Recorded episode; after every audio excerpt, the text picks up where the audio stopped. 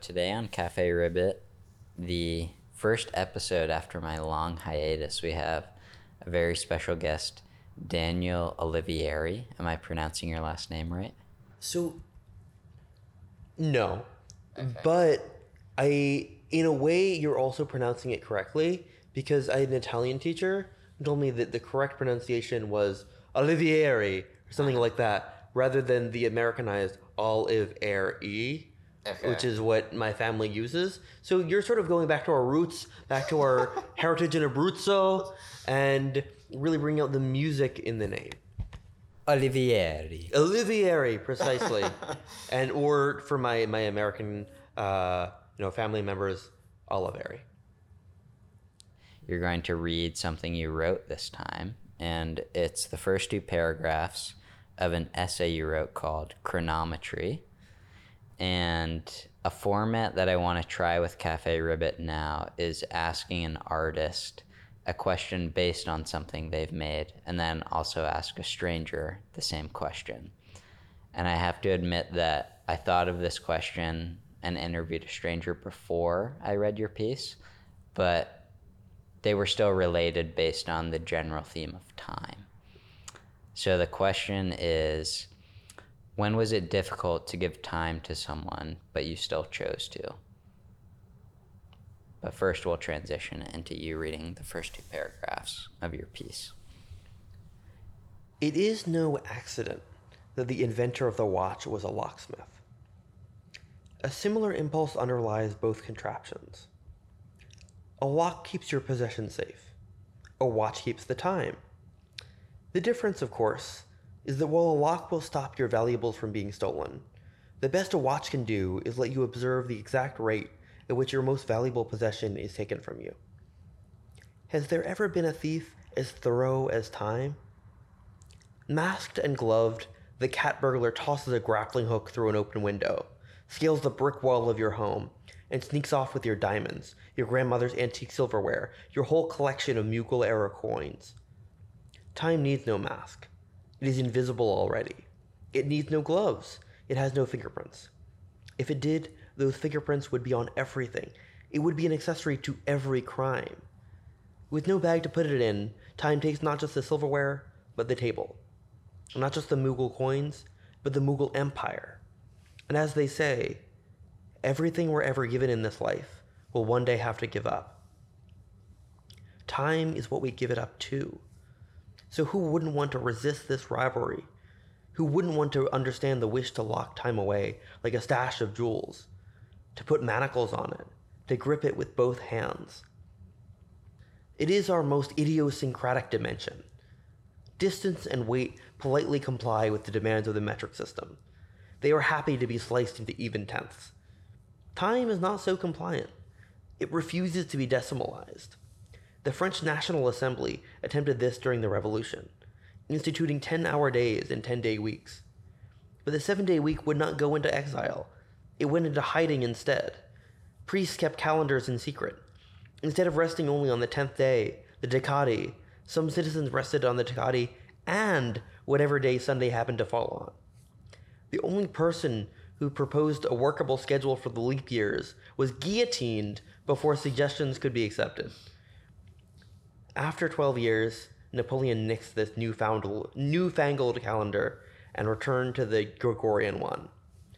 The French had fought the days of the week and lost. This is no surprise. Everyone loses to time eventually. And so we give the time concessions it demands leap years, daylight savings, the occasional leap second. We cannot avoid it. Stand as still as you want. Time will move you forwards nonetheless. Anyone who has ever barely missed a train or hurt a friend with a careless word is familiar with how utterly unforgiving time is. You want to shout at time to go backwards. Just 10 minutes, just 5 minutes. Can you make an exception just this once? But time does not bargain. If it did, I would happily exchange half my afternoons for more mornings and evenings. In February, is there any market, foreign or domestic, that I can trade in my Februaries? I'd even do it at an unfavorable exchange rate. An extra 12 days of June, maybe? The closest one can get is to do what Arctic terns and the wealthy people do and just switch hemispheres to get twice the usual allotment of summers per year. I started this essay a little bit more than a year ago. It was, you know, January 2022, and I, I wanted to manage my time better. And I wanted to start the year off with uh, an understanding of how do I use the hours and the days that I'm, I've been given. And I'd actually eh, gone to this this bookshop, I think the Book Trader on Second Street. Do you know it? I know one on Fourth Street.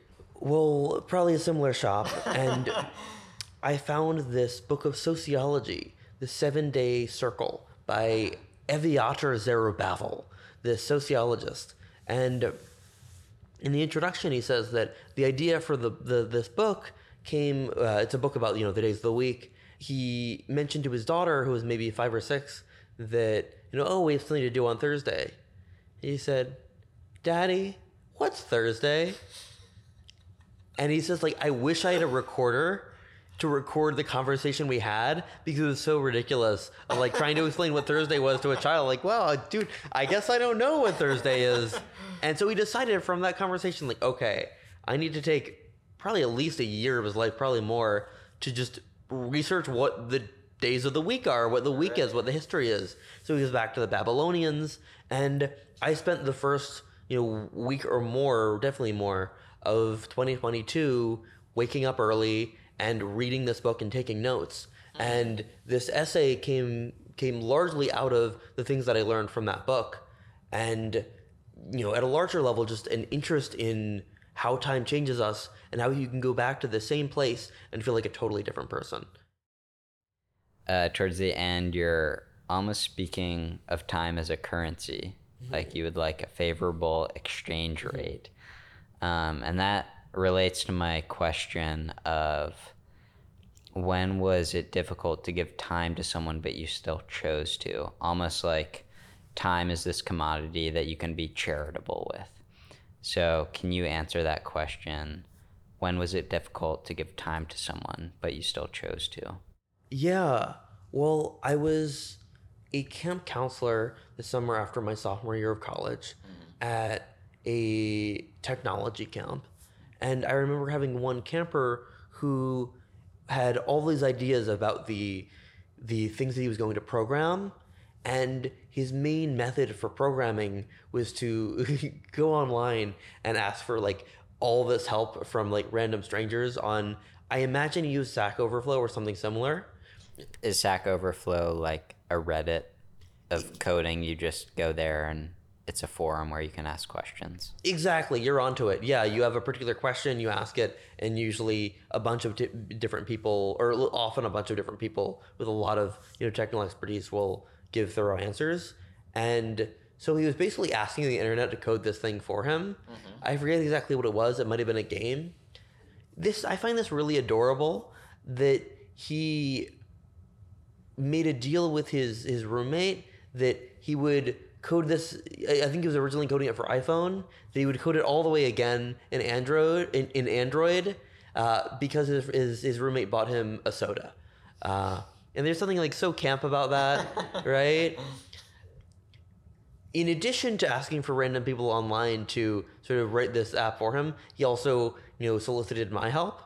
And it was difficult to sort of give that time because I think he was working with like Xcode, the, you know, sort of Apple developer toolkit, mm. and that's not, not something I was super familiar with. So I remember sitting with him and realizing, okay, this this project is definitely not going anywhere. He's not going to write it for, you know, iPhones, much less for Android. And you know, getting a bit frustrated. This is not really the easiest, you know, camper to work with, mm-hmm. but also having the sense of like, yeah, this this kid is someone's gonna grow up and he's gonna have this memory of, oh, I went to camp and I'm gonna remember camp in a certain way. And there's something really valuable about that, you know? Like, was I treated with respect? Uh, did I feel like I had people that I could look up to? Did I feel comfortable? And I think that's you know more than the the momentary like oh I'm going to show you how this programming thing works. There's this oh I'm going to show you that I care about you, you know, and that you should really uh, be happy to be working on something that you are really invested in. my additional question, uh, after having read other essays of yours, is based on the fact that you often write about your friends. So, two mutual friends of ours uh, have been the subject of two of your essays, and I wonder what these friends think of you thinking about them so much. Well, I remember our one friend, Tristan, who I, I sent an essay that I written about him. You know, I, I, it was published, and then I sent it to him, and he was not just appreciative, but we actually went through the essay almost line by line, sort of discussing it. The, the first line of this particular essay is Tristan is talking about Papua New Guinea. Tristan is always talking about Papua New Guinea.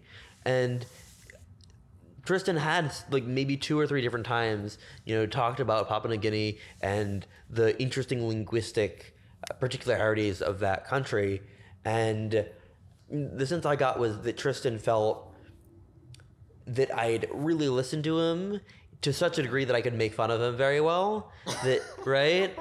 And and that's something that I personally appreciate in friends, so hopefully I'm able to give that to, to them.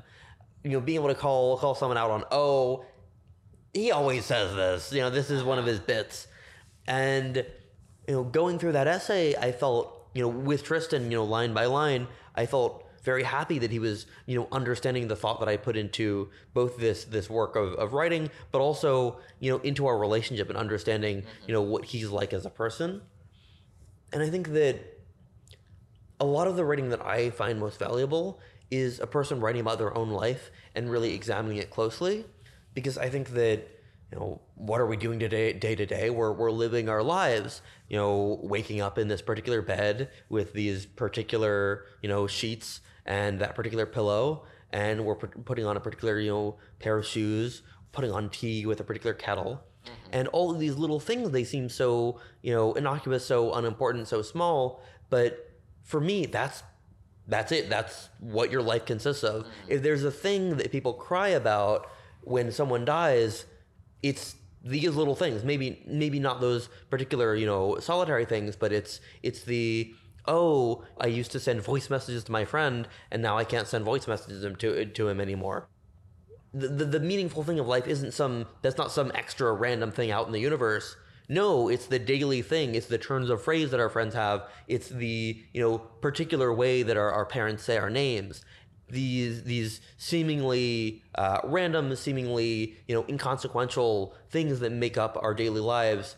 That's it. And you know that it's it when it's gone, right? Mm-hmm. And I think there's some probably terrible pop song uh, that has this line like, you know, only know your lover when she's gone. And I think that that's maybe not a particularly well well phrased instantiation or like example of this idea of like oh once you've lost something it's like okay that was really valuable and i'm not getting it back yeah. uh, and there's a slightly more artful version of yeah. that from the band the Byrds. mm-hmm. uh, you don't miss your water till your well runs dry that's great. That that is so good. And it actually reminds me of another water related example of the same thing. Of uh, I think the the cartoonist uh, Clowes. What's his first name? Daniel Klaus. Yeah, yeah Daniel Clowes. Daniel Clowes. Yeah. yeah. I think one of his characters talks about his mom dying, saying like, "Yeah, I wasn't close my, with my mom, but imagine if someone said that you were never going to see the ocean again." It's like, wow, that that's so big. Of like wow. this, yeah and so so can i interject yeah yeah interject um i only go to the beach typically once a year or at least i did as a child and one comment that i would make every year is i forgot that the ocean was here it's uh, so similar yeah. to how people can take their parents for granted yeah some of these really important things we can forget and then remember and then forget and remember and i think that that's a lot of the value of writing. Like I I've heard this about inspiration that you know of course you need you know inspiration again and again. You also need to bathe again and again. And so I think that we need to be reminded of some of these fundamental things. And I think that by paying really close attention to these relationships, I'm trying my best to really see the value that's there, see the the joy and the difficulty and the I guess, meaning that you can find in these. Uh, I mean, your, your, the close relationships that make up a lot of the, the fabric of your life.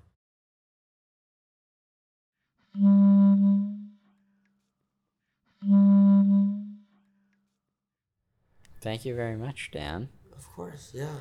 Uh, I'm going to play a recording of a street interview now from my question When was it difficult to give time and energy to someone, but you still chose to?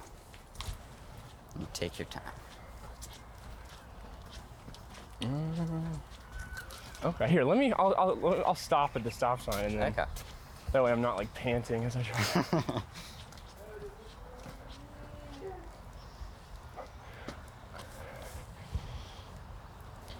thinking. I would say I was in a relationship with a girl that for about a year that was going well, and I was having a lot of tough let me start again. Can I, can I start over? Uh-huh. Okay. I was dating a girl for about a year, and things were going really bad in my personal life. And although I shouldn't have kept loving her and taking care of her, I chose to, but it was actually probably one of the worst things I ever did because it brought myself even lower. Um, but yeah, that would, Okay. yeah, that's about it, I guess. Um, sorry, I'm out of breath too. I'm No trying to- And what did the end of the relationship look like? Were you realizing your answer that you just shared and you decided to break it off, or what happened? a lot of well there was a crazy there was a moment there were a lot of lies and uh, probably the worst one time i lied that my cat got out of the house just to get out of taking a vacation because it was too much money. Like that's how ex- extreme the lies became. Yeah. i lied about my cat going missing um, but that was tough and i felt like i did wrong by her and also myself by doing that you know? Kind of put myself in a lower spot and it kind of messed with her too so yeah Thank you so much for listening. You can find Dan's work and everything he mentioned in the show notes. Thank you also to the street interviewee and Michael Hudson Casanova. He created the froggy intermission sound effect.